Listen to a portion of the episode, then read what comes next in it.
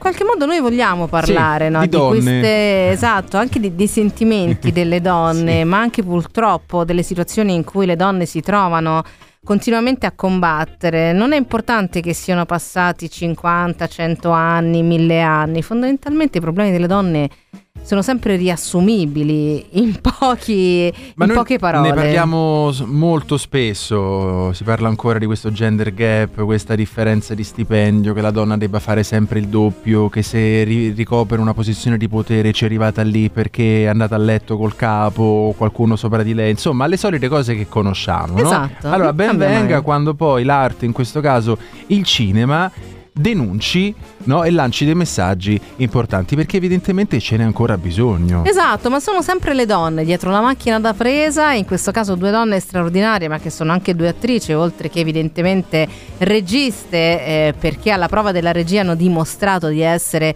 veramente anche grandissime registe, a portarci di nuovo i temi delle donne. Ne parliamo insieme alla dottoressa Alexia Di Filippo, che è psicologa dello sviluppo e dell'educazione, psicoterapeuta. Ben trovata, dottoressa Di Filippo, buongiorno.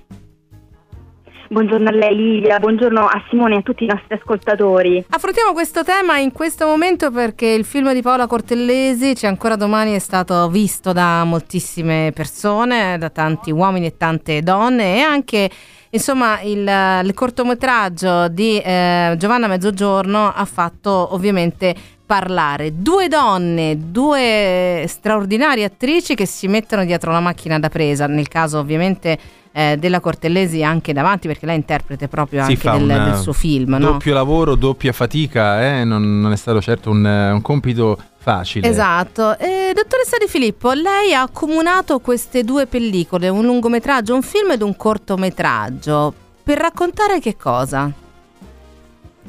Per raccontare che considerando l'evoluzione della condizione femminile, eh, le due opere eh, appaiono in una relazione di continuità, presentando dei punti di contatto interessanti ma anche insospettabili che ci consentono di considerare il processo di emancipazione della donna dai suoi albori, con tutto il travaglio da cui è scaturito e che l'ha accompagnato fino ad oggi, al netto di tutte le conquiste ottenute, ma non privo di zone d'ombra e, e- e con l'abuso mai sconfitto che distriscia attorno assumendo forme nuove, manipolative, psicologicamente violente, come un serpente che ha cambiato pelle ma che è sempre pronto a mordere e ad inoculare nella donna il veleno come minimo dell'inadeguatezza e della Mm. sudditanza.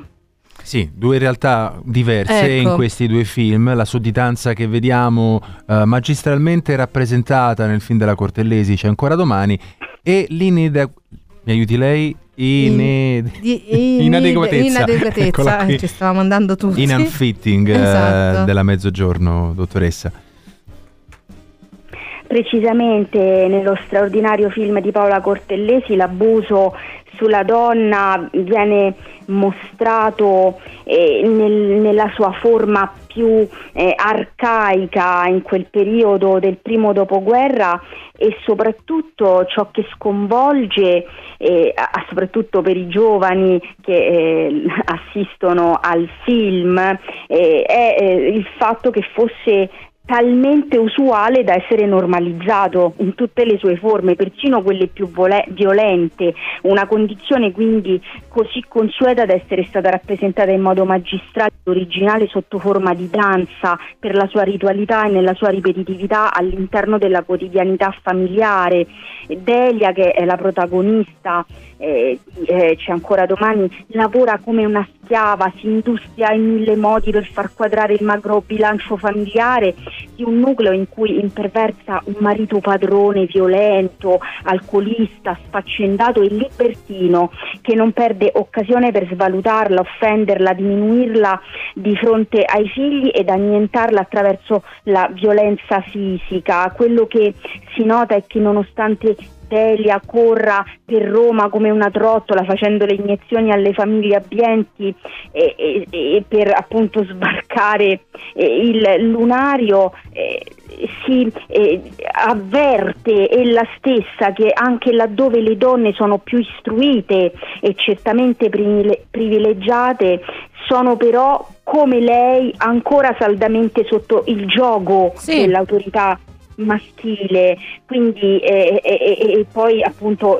quel mostrare anche quanto fosse discriminata da un punto di vista salariale nel laboratorio di riparazioni ombrelli dove un giovane apprendista appena assunto a cui lei stessa deve insegnare il mestiere viene già pagato di più perché come le dice il titolare quello è uomo, no? Sì, certo, e poi Delia lo confronta che, e che, questa è la risposta precisamente Delia poi che suscita la rabbia nella figlia adolescente Marcella perché non si ribella ai soprusi del marito che di fatto li fa vivere nel terrore, ma che per quella figlia tanto amata perché possa avere un futuro diverso dal suo presente farà cose impensabili e ai cui occhi brillerà come una stella, divenendo un esempio da seguire. Eh, mm, dottoressa Di Filippo, eh, lei ha trattato la questione appunto universale, cioè le donne erano messe a tacere, le donne non potevano parlare neanche in famiglia perché non era loro compito quello di eh, dire cose o prendere decisioni sulla sorte dei figli, no? Questo poteva valere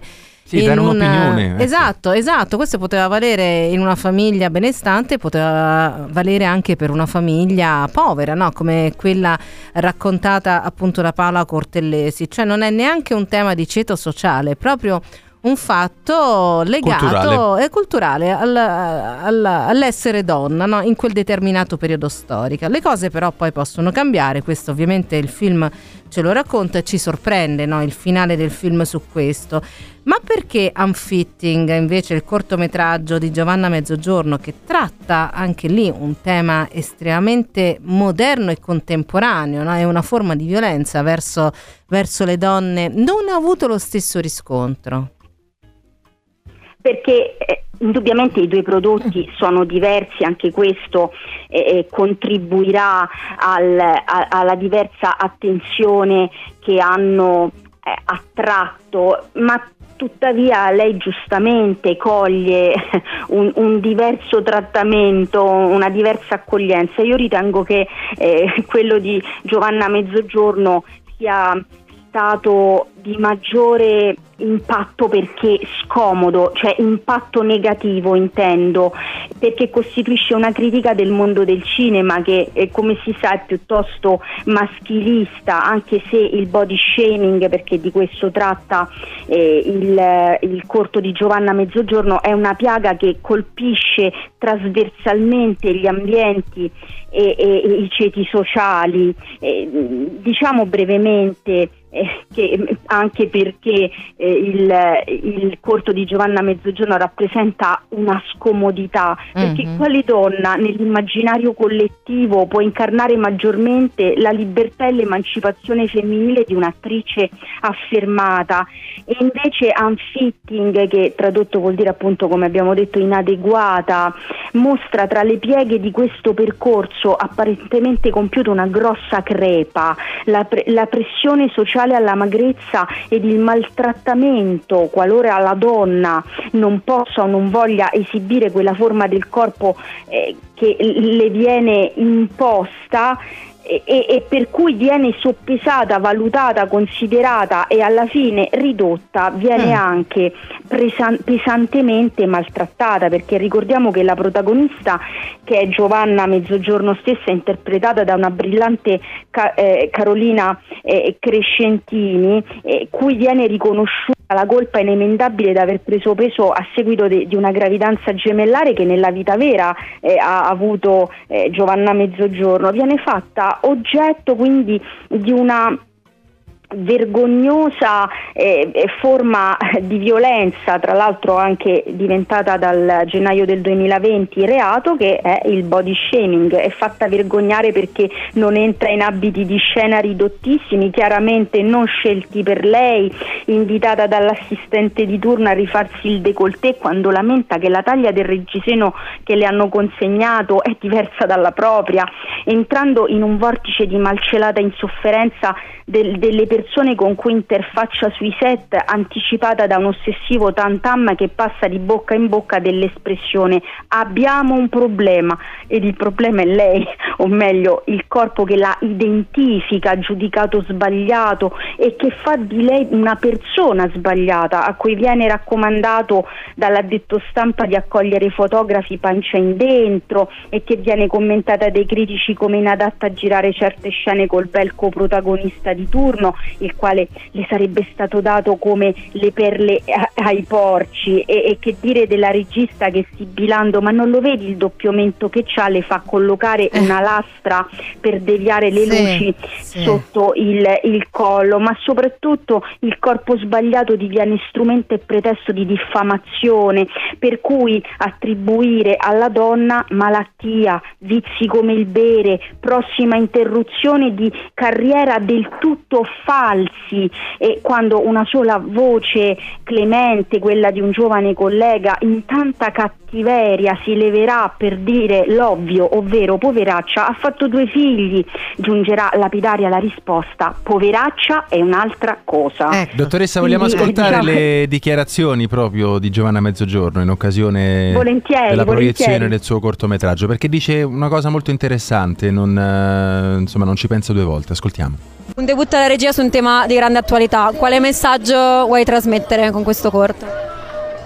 Ma io non, io non, voglio insegnare niente a nessuno, io racconto semplicemente, credo, eh, questo cortometraggio è arrivato in un momento giusto perché è arrivato nel momento in cui erano passate erano passati lo sconforto, la rabbia e quindi non è mm, un piagnisteo, non è una lamentela, io non mi sto lamentando, io sto semplicemente raccontando quello che è successo a me e che succede a tante donne, ma non soltanto attrici, tante donne nelle aziende, negli uffici, ehm, in tutti i mondi del lavoro.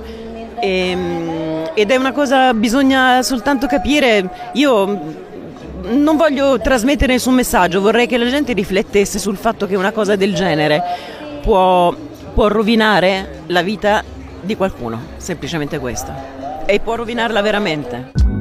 Ecco, non è un piagnisteo, eh, ci ha tenuto sì, a specificare sì. questo e non vuole insegnare nessu- niente a nessuno, però eh, che sia uno spunto di riflessione, dottoressa.